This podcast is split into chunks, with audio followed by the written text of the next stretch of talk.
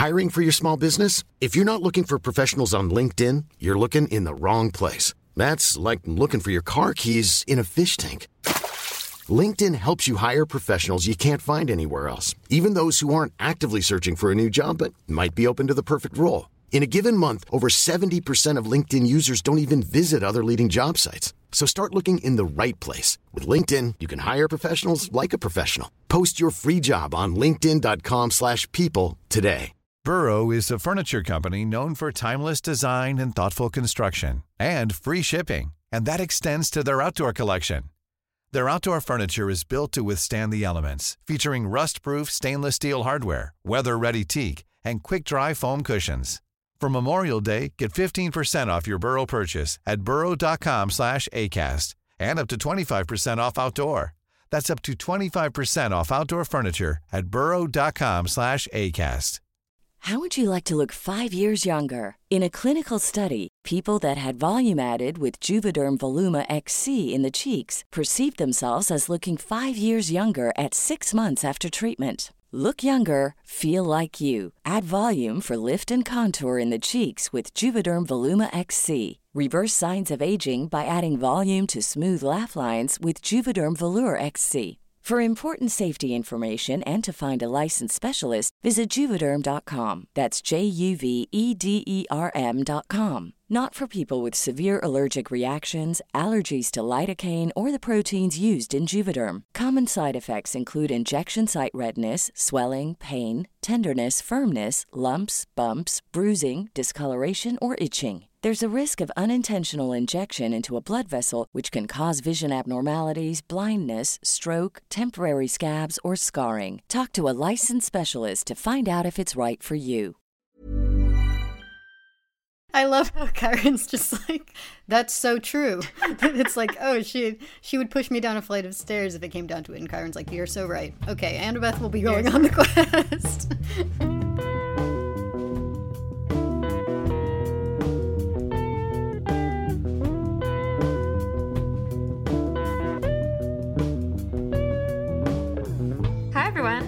Welcome to Monster Donut, a literary and historical deep dive into the Percy Jackson series and all of its following spin offs. I'm Emily, a classics scholar ish. and I'm Phoebe, a dramaturg and story consultant. And today we're talking about episode three, the Percy Jackson TV series. And we are also joined by two very special guests, uh, Erica and Carter from the Seaweed Brain podcast. Would you like to introduce yourselves? Good morning from Honolulu. It's Erica and Carter from Seaweed Brain.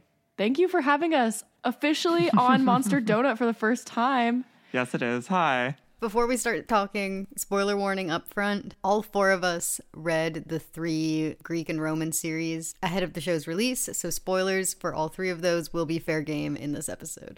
Thank you for joining us for one of, we can already tell, one of the most iconic episodes of this entire series. It's so good. I was literally thinking about as because we haven't recorded our episode three mm. yet, and I'm gonna be like, when we record our episode three, I'm sure I'm gonna be like, well, Emily said that this thing is this thing from history, and I reference you like I would reference like theoi.com, you know that website? oh my God. Well, that's an honor. this is just me doing research right now for our episode. And just in case the people listening don't know your voices, can you tell us a little bit about your relationship to Percy Jackson and what Seaweed Brain is? Yes, Seaweed Brain is a podcast that we've been doing for three and a half years now. Um, it's been a read along podcast, the impetus of which is that we are childhood friends who grew up with the books. And um, specifically, I spoiled one of the big twists of the House of Hades for Erica very energetically when we were, um, I want to say, in first year of high school together. So Wait, which one? oh, I was famously in love with Nico di Angelo as a kid. Um, Erica had oh, like that- multiple accounts that were like Erica di Angelo, something, something. Yeah. whether I loved him or wanted to be him is still up in the air. Still to this day up in the air, I would say. But yeah, Carter ran into the Cook Library um, where we used to hang out freshman year because we were friends with the librarians, and um, was like Nico. ran up like this is not like a silent silent section but it is like a you should keep your voice down kind of section and was like nico's gay!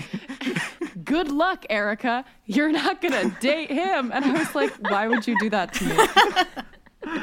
Before we jump in, I have to tell you all about the most um, s- surreal experience I had at the Met yesterday. I went because we didn't really get the chance to explore the way I wanted to at the premiere because we made it like two feet into the Greek No, literally. Carter was so mad that we didn't do like a personal private walk through the Met. Yeah. So I went back and there was this big crowd around the Perseus statue at first. Um, but then as we walked up to it, the majority of the crowd cleared except for this one woman and her little blonde son. And she was telling him the story of Perseus. And I was like, whoa, what is going on right now? But it was not with the level of nuance that this episode will give the story of Medusa, unfortunately. yeah, she was just like, and she was evil and uh, turned people into stone, and so he cut off her head. And I was like, all right. So someone clearly has not watched Percy Jackson. She was more of a um, child of Athena, that mom. Mm, yeah. Mm-hmm. Let's get into this episode. Oh yeah, there's so much. Okay. So first of all, I was like pausing on every little thing in this attic because I was like, I need to see what what's up here. I gotta figure this out. But I will say only one thing really jumped out to me, which is like on all these panning shots, sort of just establishing everything, was that there was a golden set of scales with one like down completely and the other up completely, just like in the backdrop. And I was staring at it and I was like, Nemesis. That's mm-hmm. my that's my one Easter egg I quote unquote found. That's beautiful, but Nemesis and also the scales are imbalanced. Like, what a great setup for the rest of the series. Yeah. It's just because I was thinking a lot about how we've set up already like this idea of like justice and revenge and glory, like in episode 2 mm-hmm. This is one of those things where I don't know if it's intentional or not, but the unbalanced scale, that's that's gotta be because that's one of the only things you can really clearly tell what it is. Yeah. I love that this episode hasn't even hit the public yet, and we're already at the conspiracy level of like that time that Clarisse said the word revenge. That was an Ethan oh. Nakamura Easter egg. Everything's an Ethan Nakamura Easter egg. That's true. That's true. I found it interesting that Percy's Minotaur horn was like already among them. Yeah. Just the idea of him already being placed among all of these like heroes of the past. Before his quest has even started, he's he's up mm-hmm. there. Yeah. So then we get the Oracle, and we of course get Gabe giving the prophecy.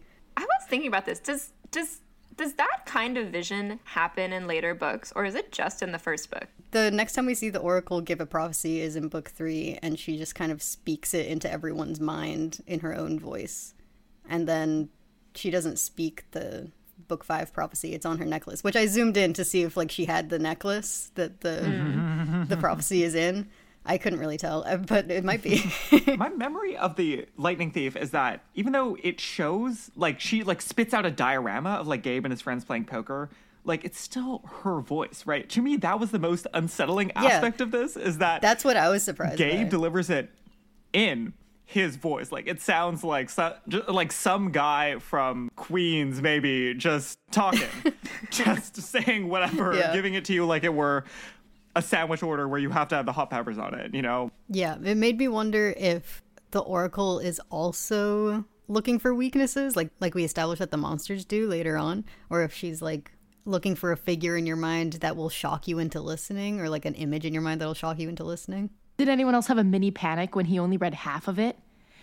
And then we were like, oh my God, did they cut the prophecy in half and then they complete it in the next scene? I was like, oh my, what a choice. I did have a, a split second where because we just finished Tower of Nero, I thought that the prophecy was going to be sort of in chunks. Mm. Maybe we would get it from different sources, but then I was like, no, it's probably for dramatic effect.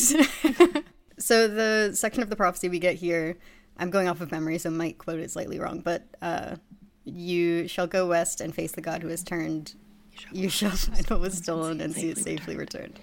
And then we head into the selection ceremony, which is a shift. Camp camp has selection ceremonies now. It's sick. It looks sick. And it's like in the dining pavilion, but the tables are gone. What poor Yeah. like wind spirits had to carry those heavy stone tables out of the dining pavilion for this 30 second choosing ceremony Where he's already made his choice. where he's already made his choice and one of them isn't even there. I wondered because like Chiron has gathered all of the the greatest heroes at camp for Percy to choose from, and I wondered if Luke was standing there thinking that he was going to get chosen, just because like who else does Percy have a relationship with here at camp? It just it's like kind of the logical choice. I know the first time I watched this episode through, I remember being like, why doesn't he pick Luke? Because I that was a question in my head, or Chris. Like I was sitting there and I was mm-hmm. like, what's the dramatic justification for this choice? So I feel like in the books, at least, he's got a bit more of a relationship with Annabeth. Mm-hmm. But I I did really like how that got resolved. We talked a lot about this actually on our episode two discussion uh, that I had never thought about before from Luke's perspective. The fact that he does hmm. not get chosen to go on this quest, mm. but also that he has to then watch his two besties who he got to camp with, like his brother and sister, go on this quest with like the cool new kid who's going to like get more attention from his dad who is more cool than his own dad. Ooh, mm. ooh, that must like that must bite. That must backbite. Mm. Hey. I think we talked about this a lot in our like Lightning Thief episode too. You know, kind of, you get a sense from Luke, like especially later in the series, that he also like kind of knows that he's not Kronos' first choice. Yeah, I this thought I had. I think it's like two scenes from now when he gives him the shoes because we had our whole discussion around the Lightning Thief, but also long after the Lightning Thief of like what exactly Kronos wanted from Percy when and what exactly Luke wanted from Percy Wen and like what giving the shoes to him means, what he's what he's trying to get out of it. I was like, did any of this work into his plan when he thought he might get chosen for the quest? I have so many questions. I thought of uh, a new heartbreaking thought about the shoes when I was watching this. Although that's skipping ahead a little bit if we want to talk about first the scene between Percy and Grover that comes before. The only note I made on that one was just Percy choosing Grover because Grover's the one who told him about his mom in the first place. And, like, so that should mean no matter where they are in their relationship right now, that Grover is on his side and, like, knows where his priority is. I mean, it's a good move on his part, theoretically.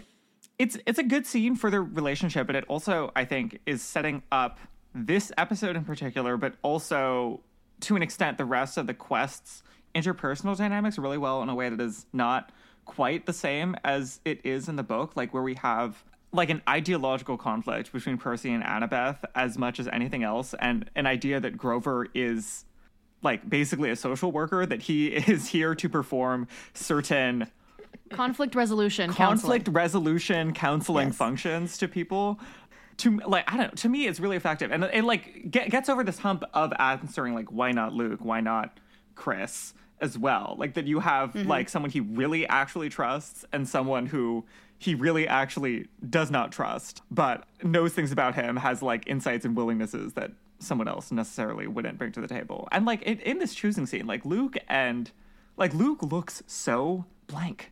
It's very interesting that his face is giving you nothing and that Dior is giving you like still a little bit of disappointment. Mm-hmm. that she still thought that she might get chosen. That is so Clarisse of her. She is like, Yeah. yeah, Yeah. she just is so disconnected from reality in so many ways. That character. I now now though I'm questioning because Percy and Annabeth spend so little time together in the show version of the days at camp. Percy says later he didn't choose Luke because Luke said I would always be on her side. Um, and there's the whole mom thing. But Percy could have just chosen Luke and not chosen Annabeth. You know, it could have just been Luke and Grover because that relationship is switched a little bit in the TV show. And the fact that he chooses Annabeth, I'm going to count that as a point towards Percabeth truthing.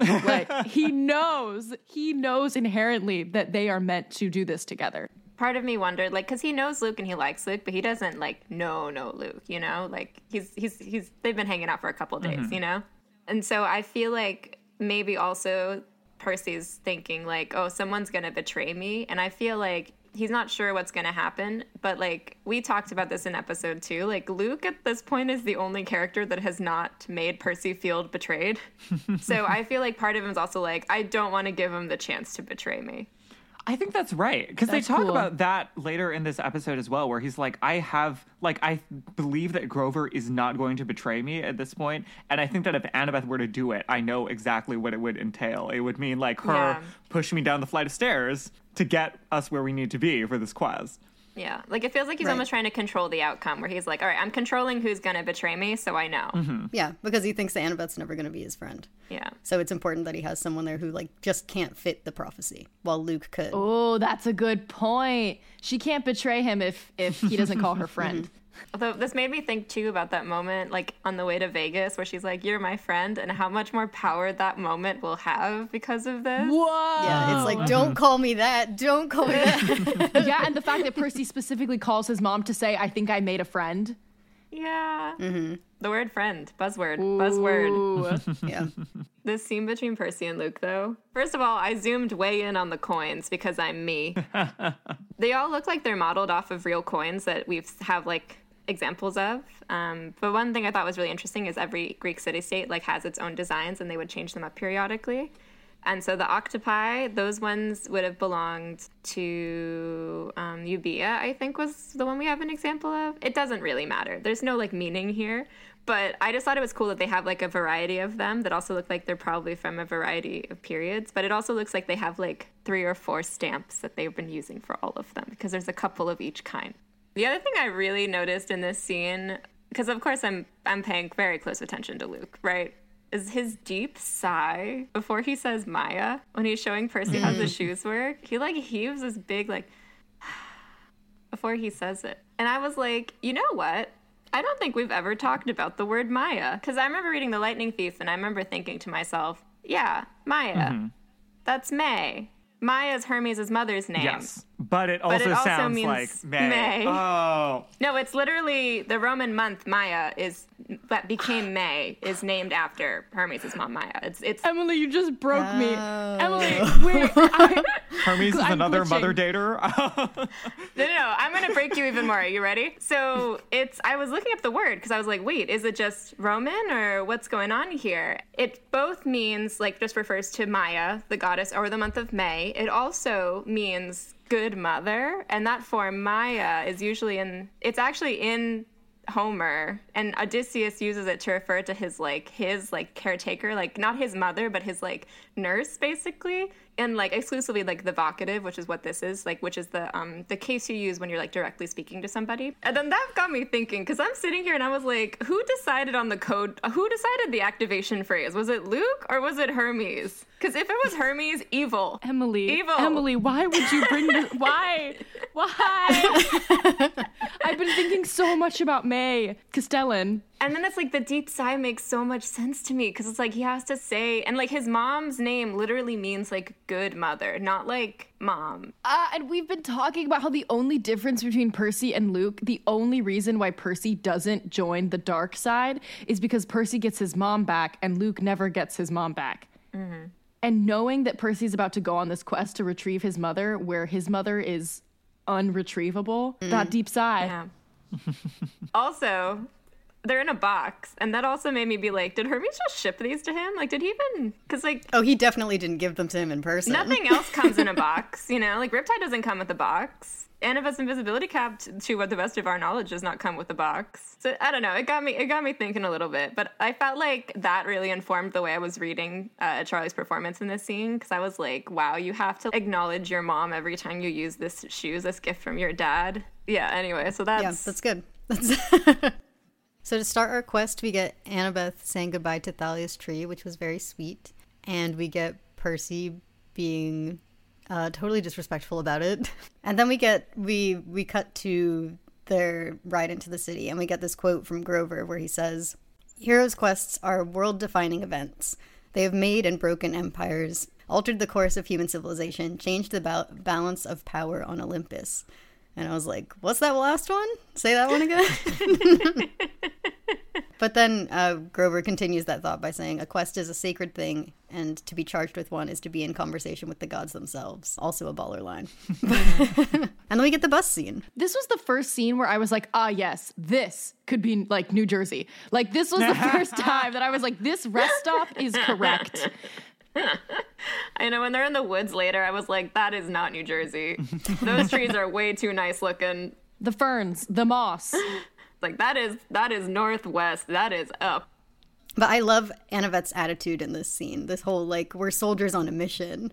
It's not a vacation. Like, she's just so. yeah, I love her in the convenience store though, too, though, where she has all those moments where she's just like, What do I do here? No, yeah, because it's like every moment we've spent with her is her just being like headstrong and all that resolve and certainty. And then the second she's alone, we just see her struggling to choose and just staring at the candy, which wasn't even on her list of things she was gonna get. That the fact that that vulnerability only comes out when she's alone and the boys can't see her, I think, is a crucial character detail. Mm-hmm. She is still just a kid. Yeah, her her communication style is so like the the juxtaposition of her conversation with them and then her conversation in the convenience store. I think is so interesting as well because it's giving the same to me. Like at a high level in both situations, she is like direct, uncompromising, not showing any particular like EQ or not particularly like changing the way that she's presenting or like what she's saying situationally which I think also like reveals a lot about her and where she is in this journey. Like she didn't see any value in trying to be nice to the boys for the sake of being nice to the boys or for like the sake of getting along or creating a relationship with Percy who she's basically just met. I was thinking about that a bit too, where I was like, well, she clearly wants to go on this quest, but it's interesting because like you don't see her in the show making an effort to like be friends with Percy, so that like because if he's the one, she's gonna want him to pick her, mm-hmm. and he does end up doing it, but like she's not like what is the effort she's putting in to like make sure, unless she just thinks like Chiron will tell him, oh yeah, take Annabeth. Like I don't, I don't know what her thought process is. I mean, that is how she ends up on the quest in the book, basically. But I feel like she's she's communicating in her own Annabeth kind of Yeah. way by like you know fixing his strap like we talked about in the last episode because he was struggling with it and like pushing him into the water was actually helping him It was. by, by forcing his dad's hand Her version of proving herself that she is meant to be here is not to make friends with the boys. Yeah. It's to take care of the boys and to Yeah. like they are her soldiers and to say, I'm getting you chips and sodas. Is that good? Great. Fulfilling mm-hmm. my role. Yeah, it's a theory of like hypercompetence and knowledge as justification for her presence, which is nice and also a bit sad and something that I think it's going to be nice to see her think more about. The more time we spend with these characters when they were like 12, because, you know, we haven't talked about the Lightning Thieves for like three years, the more I am reminded so much of Carter and I's dynamic when we were like 10. Uh, It's so funny. The real Persebeth, not Rick and Becky, Erica and Carter all along. I also wanted to flag the way Grover described what monsters smell was really interesting when they're on the bus. Yeah. New I wrote just down dropped. the quote. I know. Especially because when we talked to the visual effects people, they said that they actually designed like all of the ways the monsters crumble away is slightly different. So I was like, oh. yeah like they're all very individual That's so cool. And also, like in light with this, which I'll read, I'll read the quote 'cause I wrote it down. Um, Grover says, when he's talking about monsters sniffing you out, some are better at sensing your inadequacy, some your need for glory, shame. It's important to remember that whenever you've got to confront one. Wherever your armor is weakest, that monster is probably coming right for it. Nothing will stop them, not even death. Which I think is really interesting, also because I made me think since we've sort of set up in episode one that not everything that looks like a monster is a monster. I'm sort of looking for how we are defining a monster in this series. Mm-hmm. And I feel like if they operate like this, that's a way to define a monster. So I'm gonna keep an eye on that. And then Annabeth and Mrs. Dodds talk. yeah this is so interesting. Mm-hmm. I love the line where he says, um, You're exactly what they say you are, the pride of Athena's offspring, perhaps the most formidable demigod child alive. Like, first of all, that's exactly right. Thank you. but also, I was like, Who is telling her story? Like, Annabeth hasn't even gotten to go on a quest yet. Like, who's talking about her? Who's seen her? They literally have a live feed, like a ring camera at Camp Half Blood. In the middle of that Hercules statue is just a live feed straight to Yeah. Olympus. It might be in Hades too, because Yeah. isn't she being sent from Hades? From, mm-hmm. they, ha- Hades they is stream it to keeping the underworld, to the forges, to Poseidon's palace, and mm-hmm. to, to Mount mm-hmm. Olympus TV. but it's it's the kind of thing where you're like you can assume if she is the pride of Athena's offspring that you know maybe Athena's been talking about her up there. Mm. But then you're like, how does this spread so far that it ends up with the the Furies? Like I assume she wasn't that when she was seven years old and they came after Thalia. They did attack them before. There's like a whole back and forth where Mrs. Dodd's like taunting her about Thalia. So it's like, what happened there? Yeah, I think they must Well, I bet it was been similar- conversing as it was happening. Yeah. Yeah. Similar to what it is now, that like they're trying to pluck the forbidden Yeah. child. They don't necessarily want to do harm to the other kids. They don't care about that. So they probably had another conversation. They were like, just give us Thalia. we're already, I think, through this interaction, getting a good balance between Megan Mullally doing a restrained but still delightful, amazing, foundational, believable version Mullally. of Sorry. like sickening villainy.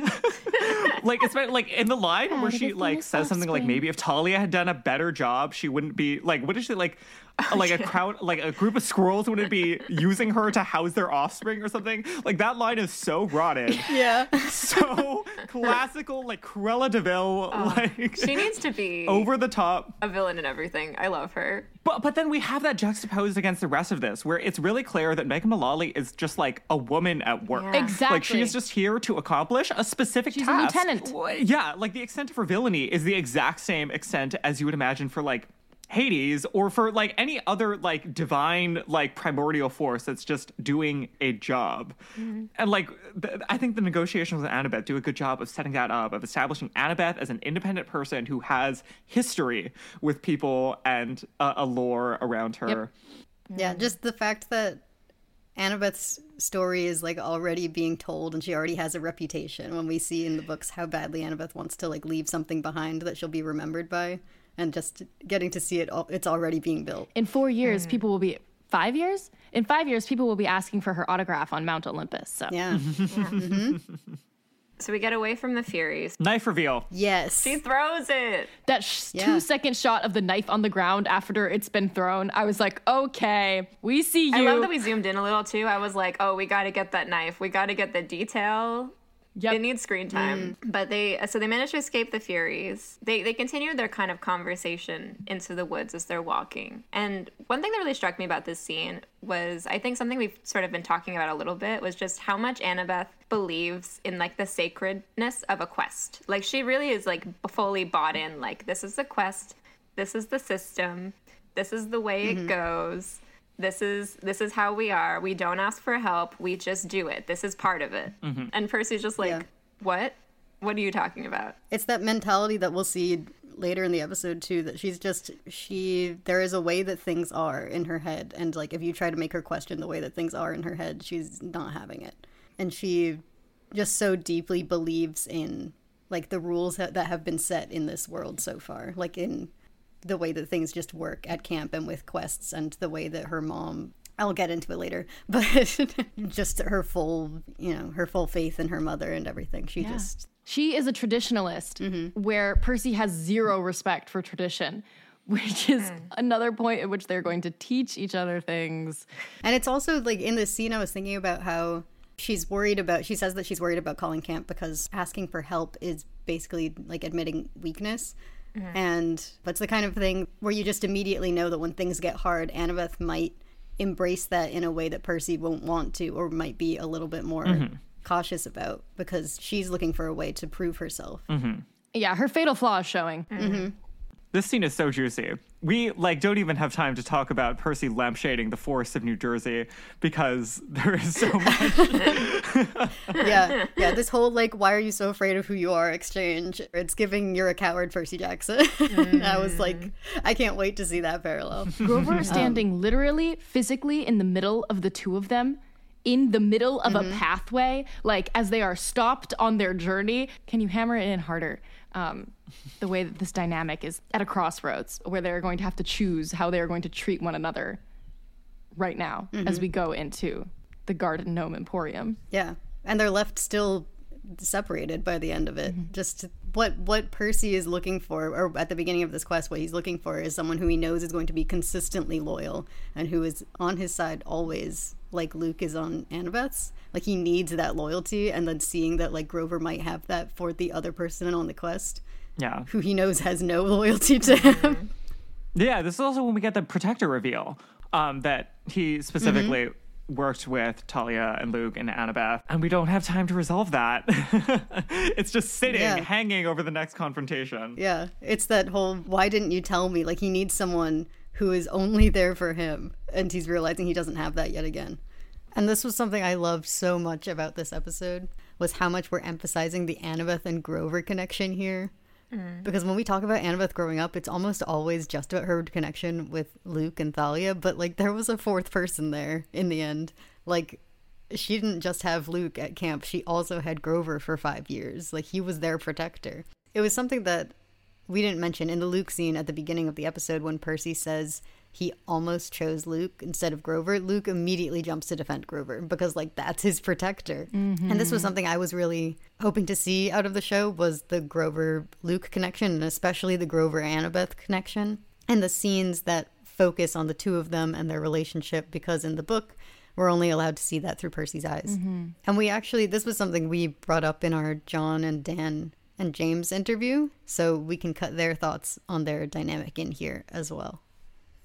Well, something that I've been thinking a lot about is that because we're in Percy's perspective in the book, we don't get much of Annabeth and Grover's relationship outside of what he sees of it. Um, so I've been loving all of the pieces of their dynamic that we've seen so far. Can you tell us anything about how you've approached that dynamic for the screen? I am a big believer that all three sides of the triangle are important um, in any triangle. Um, and, and I think um, there's usually one that's the secret that you kind of have to put a little more scrutiny into. And, and that was the one, just sort of imagining what um, what they are to each other, um, what their relationship means to Percy, not to make it all about Percy, but there is something about feeling like um, uh, there's a person who's your person and then realizing you they belong to you. And there's this other this other friend in the dynamic that you have to find a way to make room for. Felt messy in, in a good way and, and the kind of a knot. um, we were going to love the three of them for watching them work so hard to untie um, and and find ways to um, to make room for for for each of them to make room for the other two in their in their space. Shall we move on to Medusa? Medusa. I can't wait to talk about Medusa. I first of all, I was paying close attention, as you might have guessed, to all of the locations, all of the statues and stuff, and one thing I thought was really striking was the fact that there's all these. I love the way it's set up visually because it's all these monsters outside that are like trying to get in. And I was clocking like Cyclops, Cynocephali, which are like the dog headed people. And they're all like poised to attack. And I was just like, this this is just setting her up as like she is defending herself. Mm-hmm. Like people have come for her specifically. They have come to attack and she is just like they're now just statues in her garden. It also kind of made me think about the Luke's mom in the book, the parallel where she has all the monsters outside, because that's what mm-hmm. Medusa's got going on right now. Yeah, I I had a similar thought because she has like all of the monsters outside facing the path, and then all of the humans and non non threatening creatures downstairs. But all the ones outside are posed as if they're there to protect her. And but in her house itself, there's it's so warm and inviting, and it's so full of life like there's so much food. The, all of the decor is like plants. The wallpaper. She's like been baking cakes, making milkshakes for no like. I don't know if I don't even know if she eats, but it's just so full of like. I was thinking because you see the diner. It's like there's her house and there's also the diner, the like rest stop. I was assuming is she like doing all the cooking for the diner in her own home? Mm. Because she had like that plate full of like donuts. I was like, is are these supposed to be for the diner?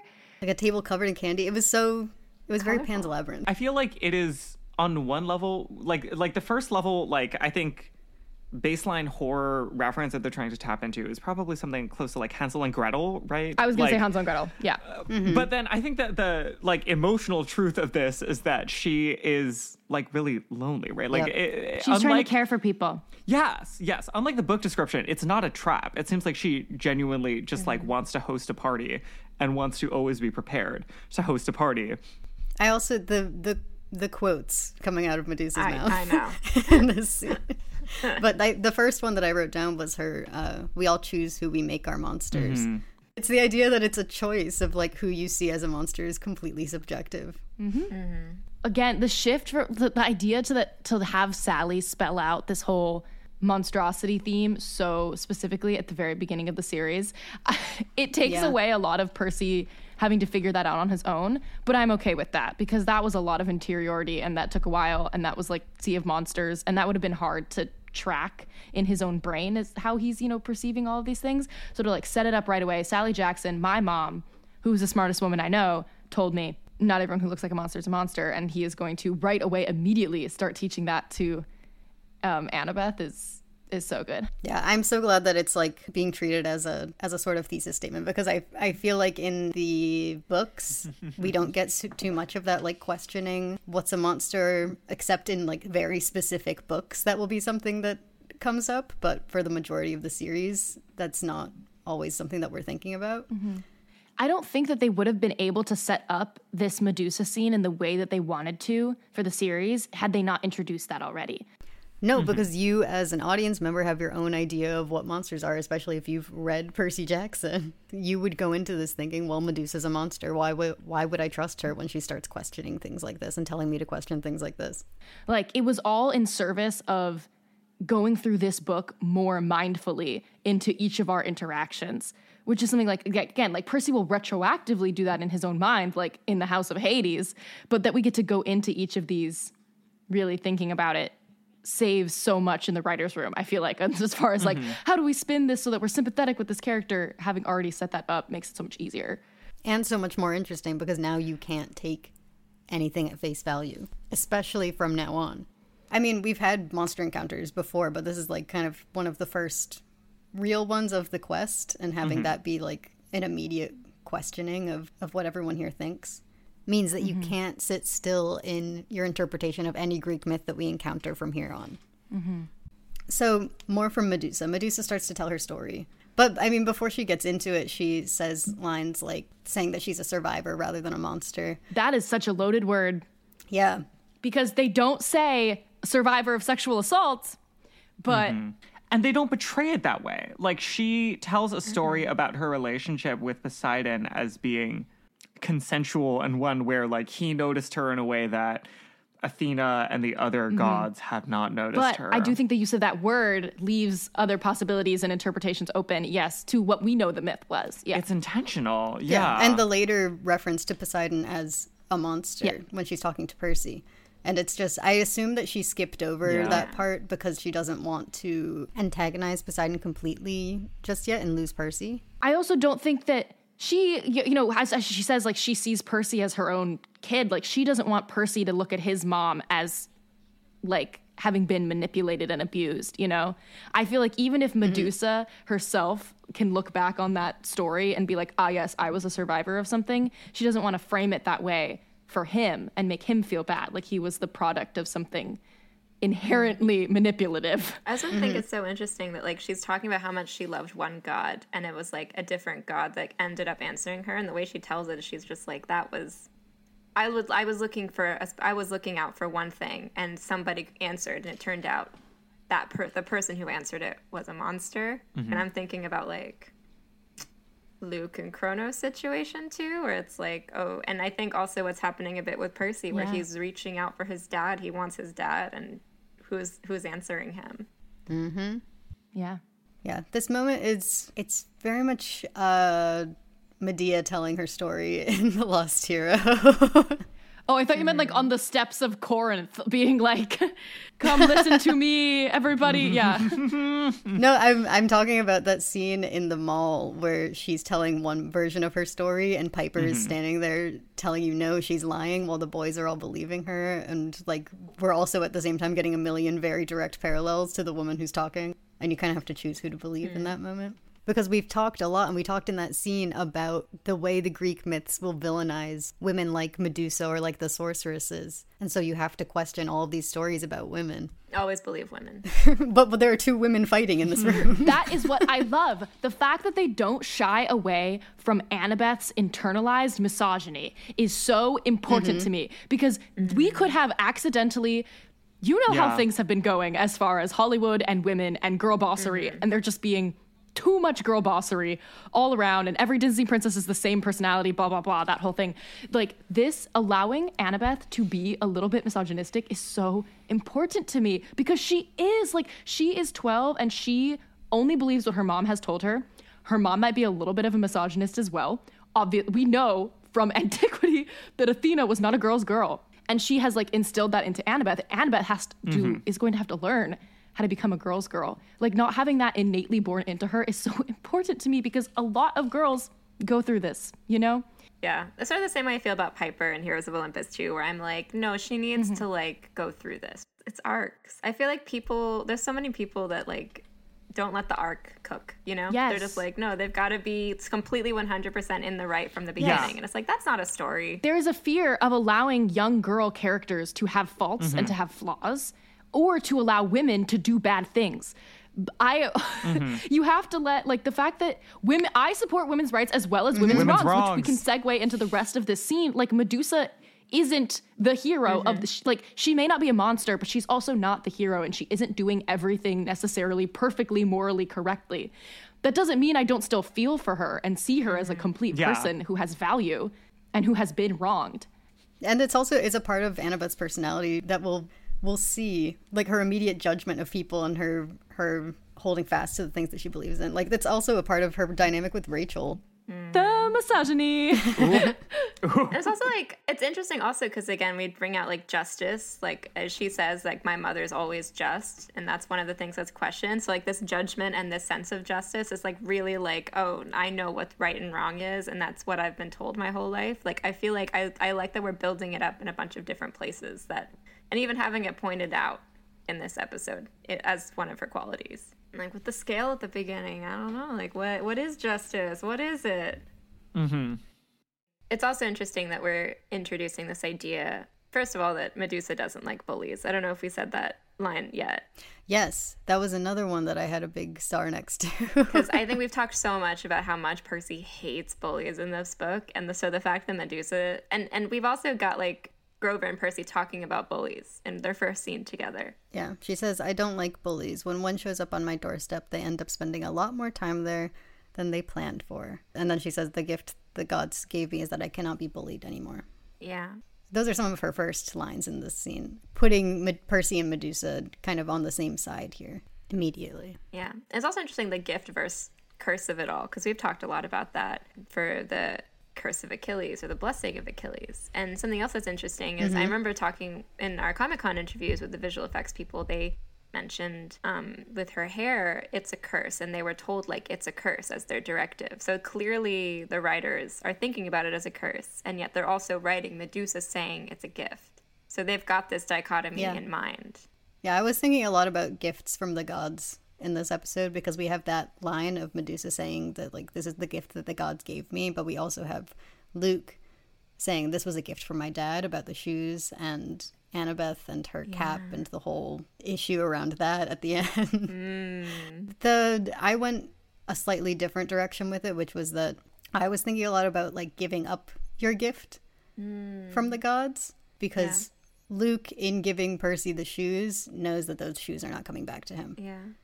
And Annabeth at the end being like, fine, Yeah. bury it. But like that kind of proves that the the curse versus gift part of it, the fact that uh, Medusa can't give it up. I was so fascinated the first time I watched the scene because I was trying to figure out what the turning points were. as far as when when she decides that she's mad at them. Uh, yeah, for when when does Medusa become the monster Medusa in this scene? What where's the moment where we've decided, especially with Percy? Like, where's the moment he decides? I think it's when she makes the offer, right? to Yeah, for kill for Percy, Grover it's when she makes the offer to kill Um, Grover and Annabeth, and w- for Medusa, it's when he runs away from her. Yeah, I think the first turning point though is actually it's in this scene when Annabeth continues to not believe her and then specifically calls her a liar Oh, and that just triggers something in her like Annabeth mm. Annabeth is officially Athena and now it's like the next scene that we have with Percy and Medusa is like okay are you going to be Poseidon Yeah. It's right after Annabeth says you're a liar, where she's like, something is burning, right? yep mm-hmm. That is too good. I'm sorry. Writer's room, you said something is burning. Maybe it's the situation. There's a really fun parallel as well, where it's like she's offering Percy, "Oh, ditch your companions, to betray your mm-hmm. companions to get what you want." Versus uh, Mrs. Dodds presents the same choice to Annabeth, and both of them we pan onto the monster, and then at some point Percy and Annabeth have left, and we don't know when. Yes. yes, so good. So good. yeah the way neither of them even say a word after mm-hmm. it after that's offered they just mm-hmm. they just go and tell the others to run to it doesn't matter how they feel about each other in the moment it's just that same Oh my God. the moment betraying their friends comes up. It doesn't. They don't even spare a word. Yes. The scene looks sickening. We, we haven't talked that much about the visuals. No. But this Yeah. whole thing is a gigantic underground fire lit hall of statues that were like hiding But around. she's fire effect. She's got lighting. It actually reminded me of that scene in National Treasure. That's what I think about every time I see that. Yes, me too.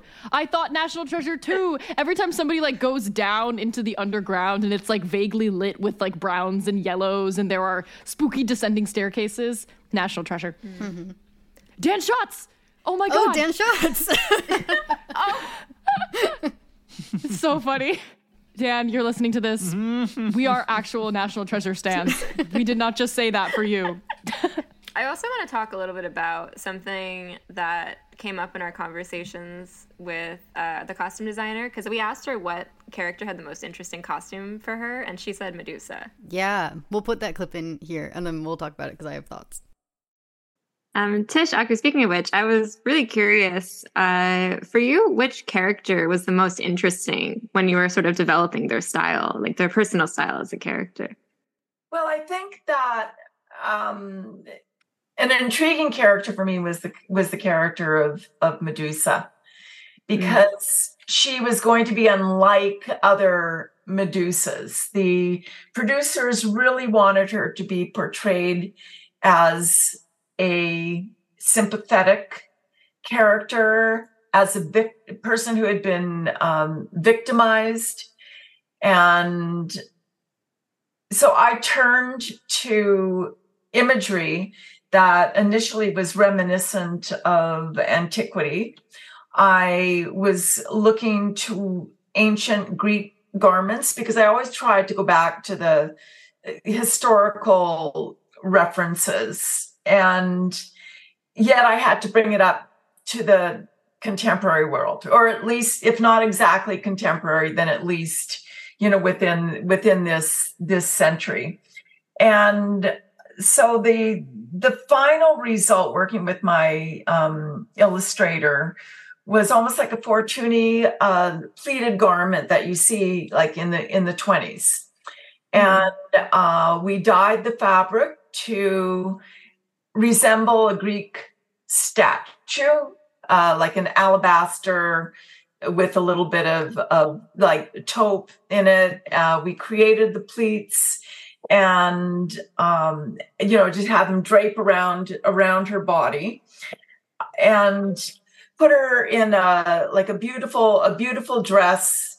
And the producers really wanted to have her in a hat. And that was almost like the the start of of the um, ideas for what I was going to e- eventually put her in is that they wanted to have a hat as a reveal um, rather than having her in a like in a turban or having this you know massive snakes around her head they really were wanting her the audience to develop some sympathy for her so she was a, a, a challenge and very rewarding for me in the end Medusa looking like a statue is such a cool choice. Like she's trapped there too.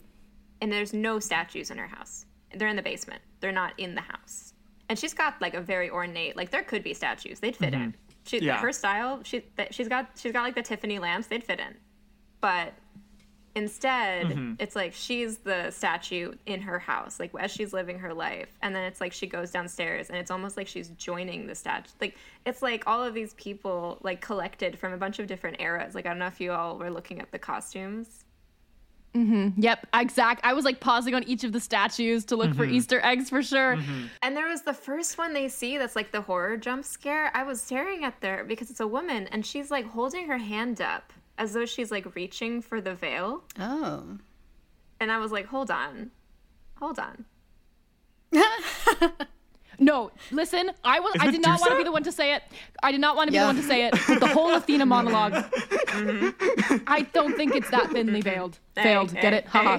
I don't think it's that thinly hat veiled. Mm-hmm. That that queen. That's the first statue you see. It's like that's who she's coming down. Like I'm just like, what happened here? Something happened and it was really sad. she just wants to be seen. Yeah. But because of what has happened to her, she is afraid now of being seen. And I think that this is the crucial point about this portrayal of this character and allowing us to be at odds with her in our mission to like ultimately chop her head off is that she went through something horrible, but she isn't handling it that well. And those both of those mm-hmm. things can be true. Like we see on the outside, like you said, like all the monsters, and we immediately sympathize with her. But when we get down into her, literally into her basement, like into her emotional secrets and like all like deep, deep inside of her and her vulnerability, we see that she has been hurting other people in the same way that she was essentially hurt. And that that is in itself like not okay. And that we can sympathize with her and what happened to her, but also see that like she is a hurt person who is hurting mm-hmm. people let women be fully developed, realized people. I support women's wrongs. I am so Yeah. happy with her portrayal. Yeah. She in in this monologue, she she is doing that move where she says like the gods are rigid and they can only see people one way, and then she turns around and she's like, Annabeth, you are She self does the like exact you are same thing, self-righteous like your mother, you are your mother, therefore I'm gonna kill you. You know, like it is the turn that is so that is so satisfying where you can watch her like her like sort of like twisted Yes. like puzzle logic not really like cling together but for that to be something that she needs to spell out for herself Mm. because she she is keeping alive this version of of events and of her victimhood as the central narrative in in her life and through which she can justify all other actions. And I think it's also interesting because this is where on the second watch I realized this is sort of the turn into monstrousness for me, for her, because we have that whole speech I read at the beginning of Grover explaining what monsters do, how they draw you out through your insecurities. And I think it's really interesting because she's talking to Percy like, Your friends are gonna betray you, let me help you. And so she is preying on his insecurities, his greatest insecurity at the moment. And then when she turns to Annabeth, she says, You're just as self righteous, like you're you're self righteous as your mom. Like and that made me think, like, is this her biggest insecurity? Like this maybe she's not right. Yeah, she has this very like in order to survive in the world, she has created a set of rules and um pillars about the way that the world operates and that is the only way she has like managed to work her way through her own like traumatic upbringing and if none of that is true, then how is she supposed to go about her life? So she has to trust that her mom is right and that everything is happening for a reason. Yes. And we get the final temptation for Percy, which is along the same lines. Like sh- she's like, you have an opportunity to to deviate from your father's path, Yes. and like like you could betray him and save your mom. Will you? Yeah. She says they're sisters, which I thought was such an interesting line. She's like, We're, we're sisters. Yeah. Yeah, uh, you know what I was thinking about because it we talked about in our first episode of the idea of uh, Medusa and Sally as like two sides of the same coin, and that like Sally using her head at the end is kind of justice for both of them in in a sort of twisted way. Um, but then I was thinking about like how's Sally going to feel when she finds out Percy cut Medusa's head off? Like, I mean, she tells her son that story however many times and tells him over and over she's not the monster, and then she finds out he killed her. Like, that's got to be like a heart drop moment.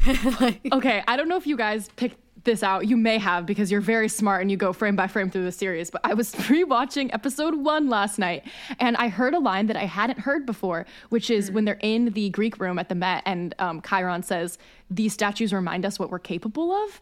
And I was like, mm-hmm. oh no, the good and the mm. bad. And that i- this mm-hmm. is this moment where Percy realizes that he is capable of the thing that his mom warned him against. exactly, exactly. yeah, and just that image of Percy with ah. the head like mirroring Perseus, but it's like clumsy and through the screen door, And and, Annabeth like it's is from behind. watching him through the screen door. Let's talk about the metaphor of Annabeth watching him through the screen door from inside of the house. it was a little the domestic sphere. I was like, first of all, she cannot like she cannot be there. Like she is watching him. This is his quest, and he is in the position of power. You know that like mm. he is the one who is slaying the monster, and like that isn't her, and she is like very much like technically in the back seat on this quest, and that sucks for her. And then also, of course, her like inter- internal monologue right now, thinking about like what what was Medusa talking about? What was Medusa talking about? Rescuing your mom. Mm-hmm. what is going on? And she has so many complicated feelings mm-hmm. towards him in this moment. Ooh, she's in the dark. And that choice, yeah, they, they linger on her mm-hmm. face. Yeah, As Percy is off doing his things, they they don't they never even show Percy's perspective. they don't even show his face. Interesting too, because this is like a very big myth callback that's not in the like like the Perseus myth and the Medusa obviously is in the book, but this moment of him using the head to have the monster that's actively attacking to ward her off, like protecting Andromeda, um, Mm-hmm. behind him. Like that is that's the Andromeda Perseus moment. Like there's a sea monster coming for her, and he like uses the head. It was also interesting. I didn't. I again, I was looking more into it again, and this is something I never brought up before. But he, and this is kind of genius of Rick, honestly, is he Perseus, the myth- the, the hero, uses flying Hermes' flying sandals and the helm of darkness from Hades to defeat Medusa in the myth, which I completely forgot about. So it's just like, oh wait, we they were really paralleling that moment with like all of these different things. Um, The little baby yeah, the little versions. baby versions of all those tools. um, like he's really becoming Perseus, the hero. And then we get potentially my favorite scene in this episode. First of all, the opening shot of Grover in his Converse and like the of his feet, like the the way the shoes don't fit him and his legs are so skinny compared to his uncles and just like this kid staring at someone who was a hero to him and who went on this great quest and like this is as far as he made it and like that immediately following mm. the direct callback to like the Perseus statue and Percy like looking at the Perseus statue and both of them looking at these heroes and kind of having to face the reality of what what who they were and what happened to them. And even that's like Annabeth meeting Medusa as well. The like, mm. no, I just, I wasn't just like you. I, I was you. That is her version of that. I feel like in this episode. Yeah. yeah. And then we get we get we continue to get stellar Grover moments throughout this entire scene. but we have this moment where you know Percy and Annabeth start arguing, and it's first Percy suggesting that they leave the hat on and bury the head in the basement, and then Annabeth asking him rightfully about what his real intentions are now that she knows that Sally is still alive somewhere, and also Percy then bringing up the offer from Alecto, and then Grover cutting in and like basically just being like, "Have some empathy, Percy." like the hat was a gift from her mom, and you're trying to bury Yeah. it with Medusa's head, and she's about to go along with it. Like, think about that for two seconds. She literally did not even hesitate. She was like, if this is what's Mm-hmm. best for the quest, I will do it. Her lack of being in touch with her own emotions is beautiful. she said, Mm-hmm. I will act like this isn't crushing my soul to tiny, tiny, tiny pieces. Not in front of these boys. I will not cry in front of these boys. Because it's not just like about Percy not having empathy. It's that like Percy isn't being thoughtful about it. But They are Annabeth miscommunicating. choosing also not to volunteer this information, and so Grover has to step in and be like both like th- like both of you are are not understanding each other because you're not giving each other the opportunity to understand each other. And it, it- it's like an intervention of both empathy and information. And Grover, I just, he's such a perceptive person and he's so skilled at like seeing the people around him clearly.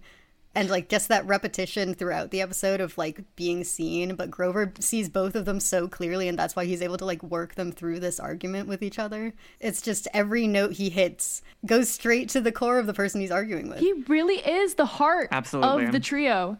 He is empathetic, he is understanding, he is in touch with nature and with the world around him, and he listens. That is the classic, sorry, not to be all earthbender here, but that's the classic earth powers, nature magic trope is that where everybody else fight, fight, fight, violence, violence, attack, attack, the person who has the nature magic, their skill is to be quiet and to listen and to be present. And I've never felt that way about Grover before, but it is so obvious now in this portrayal of the character. No, I think Grover might be my favorite character right now, honestly. Grover might be my favorite character in the show. Yeah.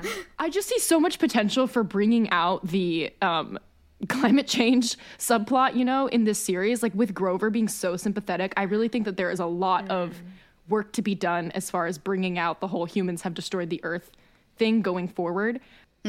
But he's also like he's such a a great tool for getting to the emotional sides of these characters because Annabeth mm-hmm. doesn't want to offer up that information herself. And Percy, at least in the books, won't really do that himself either. And I just I love this moment where he gets Percy to open up and he tells them all how alone he's feeling. He doesn't know what to think or who to trust. And this was I when I watched the Medusa scene, I was kind of surprised at how little reaction I got from Percy to the fact that he had just cut off the head of a a living woman. but in this moment, I feel like we can't lose the fact that here Percy has just killed someone who he was taught his whole life wasn't at fault and who he walked in saying that they could trust because he trusts his mom and then he had to he killed her. it's a moment it's the moment that I knew that like this wasn't something he was taking as lightly as it seemed because he just he knows someone's going to betray him. He doesn't feel like he has Grover. He doesn't feel like he has Annabeth and he went into this thinking that he at least had his mom's word and it ended with him having to do something terrifying. Like we've talked about in both episode 1 and 2, Percy has so little to hold on to throughout all of this. Like he's been alone. Like we mentioned, everyone he thought he could hold close and trust no matter what has done something to leave him feeling adrift with Luke being the only consistent source of comfort for him, which is bad. and we talked a lot in the first series about how Percy keeps this kind of thing to himself most of the time, and it's actually really rare that he'll confess something like this to anyone outside of the reader. And so I love that mm. that's something that Grover immediately breaks. Like episode three immediately breaks Yeah. through that. Then we get, I think, one of the most tiny, but to me, striking adaptational changes is during her monologue, Medusa's the one that says she wants to ship them to Olympus. Yes. So good. Yes, we, we motivate the scene so well and so differently. Where like Medusa is like, I'll ship you to Olympus because the gods need a reminder of my story and the lessons that it holds. We also like get the motivation of like Medusa's head is a dangerous object and we have to get rid of it somehow. And Like like, this is our solution. Like batteries, exactly. And, and like this is Percy being like, we're not gonna like keep the hat on it. Like we have to find something else. Annabeth using the exact word, it's impertinent, and Percy saying, I am impertinent, and Annabeth and Grover saying, but we're not. you actively watch Percy like corrupting the two of them and using his backwards logic to convince them that this is fine. This is like so, like, it's so they're 12 year old kids, you know, and that they're getting into Yeah. trouble because they're Peer like pressure. Mm-hmm. peer pressuring. Yeah. I loved the I am Yeah. impertinent moment because I was just like hit all at once with the fact that I had just I that I just hadn't heard a single line from the book in the past 40 minutes and was loving it. like I'm impersonant. no, nothing. It was a Impersonant. bad pun. Did- yeah. No, that's a great pun. He's impersonant. Yeah, that's better than Persassy. Um, now I was gonna say also, as part of her monologue when she's talking about it, though, she says at one point, like, "You should, you could have shown your father what it means to stand up for someone you love." And to me, that also kind of it felt like he was trying to find a way to still do that when he sent the head, where he was like, For "No." sure. Like he heard what she said, he was listening, and he was like, "She is right, but also she's um, attacking me." So Yeah. And we talked a lot about this moment in the book because in the book it comes from her saying, Do not be a pawn of the Olympians. Um, and he thinks he thinks back on that and sends it to them as sort of a message. And I do think that he's doing the same thing here. Mm-hmm. Even if he tells Annabeth and Grover that, you know, maybe this is tribute, maybe this is tribute in a way. For Percy, it likely all just comes back to what Medusa said here about proving what actually caring for the people in your life is. So at the end of this scene, Grover says, You didn't choose to be demigods. We didn't choose to be on this quest, but we can decide that as long as the three of us are together, none of us are going are going to be alone. I had two thoughts here. One was that it reminded me of Sally's line in the first episode of "We are unbreakable as long as we have each other." Um, but then also, it made me think about some of the lines that Percy has about Annabeth later in the se- series. It, it reminded me of the moment in House of Hades um, where we had a conversation around fate and about Percy like choosing Annabeth and saying that like staying together is his fate and that he is he's choosing that and making that true. A lot of choice in this episode. yeah, there's a lot of choice in this episode. Uh, a lot of you may not feel in control of your fate, but you can choose who you make a monster out of, and you can choose who you make a friend out of, and that that alone is going to determine some of the outcome. yeah, All right, It's just the Lin scene after this. the Lin right? scene, I know. our first glimpse at Lin Manuel Miranda. the the what was that one review that was like that was like the, this the, the casting was all wrong and he he wasn't right for the role and I was like he's here for 2 seconds you didn't even see him That person was real mad about Lin Manuel Miranda. they were just waiting. They were like, "Come on." I enjoyed that he did a little bit of humming Mm-hmm. in the um, elevator because now, if episode five isn't a musical, is it five? I think got it's bi- we take- six. no, six. yeah Six. We take a zebra to Vegas. If episode six isn't a musical, I still get to be validated by Lin did in fact sing in the show. In a falsetto too. He was Dude, does anyone know what song that was? It's the theme from Arthur by Christopher Cross. Chris Cross. Yeah. great, Grace, great song choice, honestly. Fits in with the theme of the easy listening music that we know the elevator plays. yeah, but Um, also the lyrics are just very Percy Jackson. And the reveal of putting the key in and getting the button, the extra 600th floor button, that was cool. I love the lights like ex- brightening on his face as he walks into the Olympian Causeway. Yeah. I can't get over every time they show the exterior of the Empire State Building. That's Canada. Like, I'm so inter- intrigued by the choice to film that portion like on the streets of Vancouver And when they could have done it in the volume. Yeah. yeah. They were like, all that matters is that we get the Met right, right? Yeah, yeah, yeah, yeah. Nobody knows, but it's true. Nobody knows what the exterior of the Empire State Building looks I like. literally, every time I walk past it, I don't realize I'm in front of it. so, to wrap us up, we, at the end of uh, uh, every one of our episodes, give the section that we talked about or the book we talked about a bead, like what bead we would design based on the events of that section. And so, what, what bead would you give this episode at the end of the summer? I'm debating between two. Oh yeah, I'm debating as well. I think I'm gonna go with the uneven scale. Oh. That's a good one. Mm, Emily, I am going to go with two clapping satyr hands because We didn't even talk about the consensus, Consensus song. song. EGOT, Jon Steinberg. literally you EGOT. the, the emotional journey of the characters um, grover being the social worker and allowing annabeth and percy to really connect for the first time and for the three of them to bond in this episode is the most important thing that happened Also, like Jonathan Steinberg apparently wrote the words of the consensus song, Erica. So this is just further evidence that there may be a musical episode. Hmm. listen robert kiki at the premiere i believe it I might go with Medusa's hat, like the the veiled hat, because Yes, that that moment, my that like second chilling choice. moment where she takes it off, incredible, and the snake. Lets her hair down. yeah, I know. Let this be a lesson. Oh.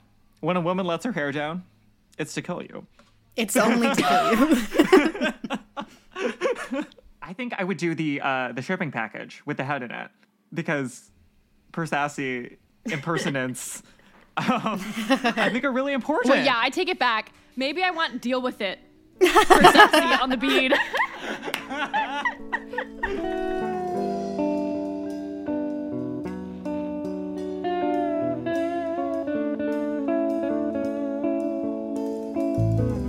Thank you all for listening to Monster Donut. Thank you, Carter and Erica, for joining us. Thank you for having us on our inaugural episode of Monster Donut. Yeah, please go ahead and tell the people where they can find you and plug whatever you'd like to plug. You can listen to Seaweed Brain Podcast anywhere where you listen to podcasts. Join us. We predominantly um, encourage people to listen on Spotify because we're doing fun Spotify polls um, for every episode of the TV show now. So you can interact with the episode there. You can find us at Seaweed Brain Podcast on Instagram, at Seaweed Brain Pod on Twitter, and occasionally I make TikToks at erica.seaweedbrain.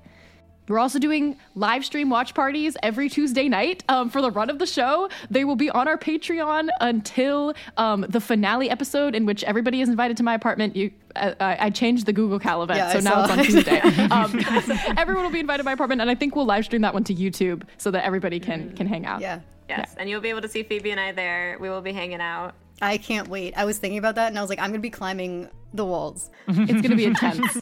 We're all gonna just have to stand the whole time. I'm going Like, to, I was like, I'm going to have to stand up. It's, it's actually a standing room only watch party.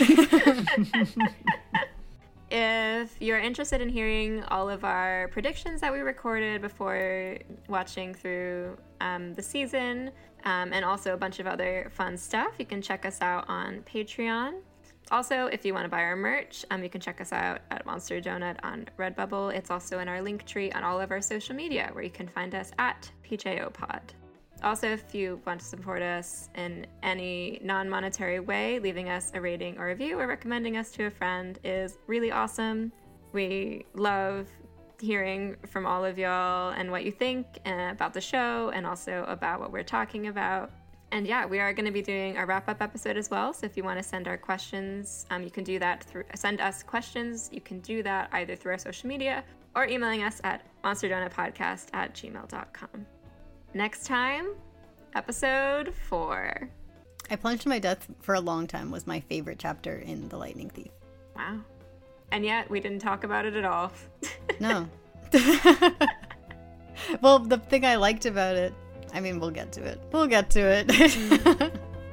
Bye, everyone. Bye.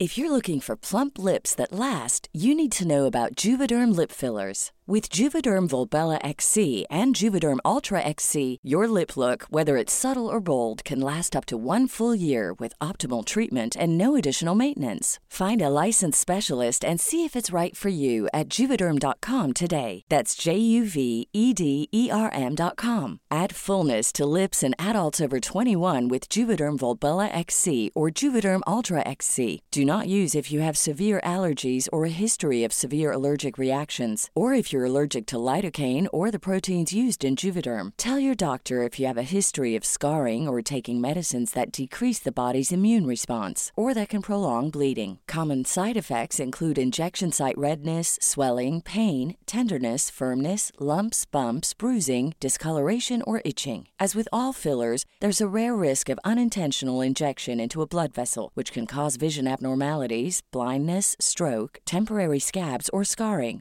For full important safety information, visit juvederm.com. Planning for your next trip? Elevate your travel style with Quince. Quince has all the jet setting essentials you'll want for your next getaway, like European linen, premium luggage options, buttery soft Italian leather bags, and so much more. And is all priced at 50 to 80% less than similar brands.